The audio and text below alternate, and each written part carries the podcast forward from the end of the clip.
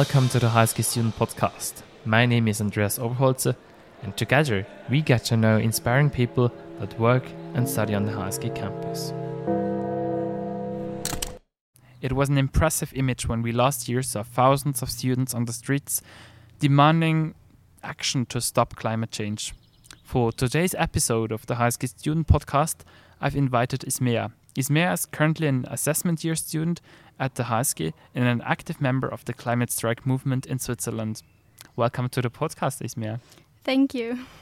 Please introduce yourself. So uh, I'm Ismea. Um, I'm 19 and I come from Ticino, so the Mhm. Italian speaking part of Switzerland. I just started university here uh, in September, and I am also, since um, March of last year, a member of Climate Strike Switzerland. Okay. So, would you consider yourself as a climate change activist? Is this the right term for you? So um, I've had people uh, talk about me um, using this term, Mhm. um, and that's kind of where I realized I think I could be one. Yeah. But I I never thought of myself like that before people actually labeled me, Mhm. um, because I didn't feel like what I was doing was actually such a big thing to be called an activist. Seemed something quite normal to do, and Mm-hmm. um, yeah, so okay. So let's talk about what are you actually doing then? So um, we uh, operate on different levels. So on cantonal levels, we usually um, organize all the details of the strikes, the manifestation, uh, demonstrations in the different cities. So the police permit and um, peacekeeping corps and all of that, Mhm. um, and the speeches, of course. But um, I usually work behind the scenes, uh, preparing, uh, for example, um, our claims, the documents we send to the government, and all these kind of things. Okay. So this is on a cantonal level. I read that you're also active on a national level. What what is the work on a national level? So on a national level, we usually coordinate the dates uh, where we want to have actions uh, on a national level, and we have some more ambitious programs. And for example, um, the Climate Action Plan, which is a plan we developed uh, with some scientists to s- uh, actually put down the policies Switzerland could put in place to become carbon neutral and um, fight climate change. hmm And then last year, you even participated in an international conference. What do you do there? Yeah, that was um, that was interesting because it was the Mhm. first international uh, summit that we had. Um, such a big summit, so we were more than 500 uh, activists from all around Europe and even outside of Europe, and we basically tried to write down some guidelines and some principles uh, the movement would uh, follow. Um, we're a decentralized movement, so no unit is uh, has to follow the like the the guidelines if they don't Ah, want yeah. to. But um, we wanted to kind of find a common ground and things we were all um, agreeing on to Mhm. define ourselves.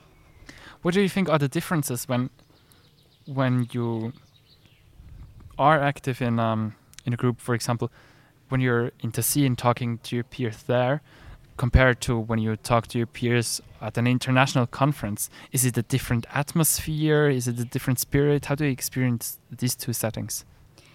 So, um, well, first of all, I think one dif- big difference is the language barrier because obviously in your regional organization you're all talking the same language and it's your first language. So Mhm. sometimes you don't have the obstacles you have on a national level in Switzerland because we have uh, so many languages, or on an international level where not everybody um, speaks English that well, or of course it's not everybody's first language. So that is um, something more difficult to coordinate. Um, and from my experience, when we organize on a cantonal level, it's more about the small stuff in a way, like organizational details, while discussions on a national and international level usually have a broader scope. They're more about principles of action. Um, then, of course, we also have um, groups that coordinate, for example, media cover, uh, media coverage, um, press releases, um, social medias, to kind of have a uniform um, image. But many, many discussions are mostly about principles. hmm we talked about language, and there's one thing you do in this climate change movement. Um, you do something with your hands. Can you explain this? Yeah, sure. So um, it's not something everybody does in every country, I think, but here in Switzerland especially, we have this. uh, hand signs uh, Yes. that we use while we have meetings. Because, for example, at national meetings, there's usually uh, between 200 and 300 people. And in the assembly, like in small groups, it's still feasible to discuss in a productive way. But when you're so many people, it becomes very hard. And so it, we have these signs. For example, if you put your hands up and you shake them, you, you're saying you agree with what the person is saying. And there's this whole code of signs. I think there are 10 to 15 signs we use to uh, make our discussions more productive and make them run smoothly. Okay. Um, do you think that these hand signs would be something that could be introduced, for example, in lectures? Yeah, I think I think they are very useful and they could be introduced in many different settings. And because you know you have you have the sign to raise your hands up, you don't just put your finger up, you put the number. Like if you're the first person, you put one finger up. If you're the second person to raise your hand, you put two fingers, so you know the order of who has to talk. And if you think someone is talking for too long, not getting to the point, you have a sign for that. If you strongly disagree with someone, you just put you cross your arms, and they understand you really are hit by what they're saying, and Yeah. you don't agree. So I think they are really useful in discussions. Wow, this is really clever. Um, we should definitely talk about introducing this to lectures. Um, so it's a very nice thing to have such a straightforward language and to have s- uh, certain symbols and roots and all of that that bond you together as a group as well.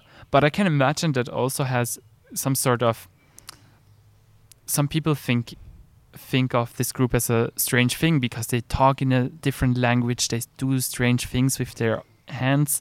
Um, have you experienced any sort of negative feedback from your fan, friends, family um, that think that what you do is something strange? Yeah, um, mo- mostly at the beginning it wasn't that uh, strong, I think, but after the groups kind of consolidated, um, even though we are very diverse groups, we have people with all uh, political opinions, all uh, very. We have like we're very varied in our group, and we come from very different backgrounds. But still, we created a common identity in a way because we work together Uh-huh. so much.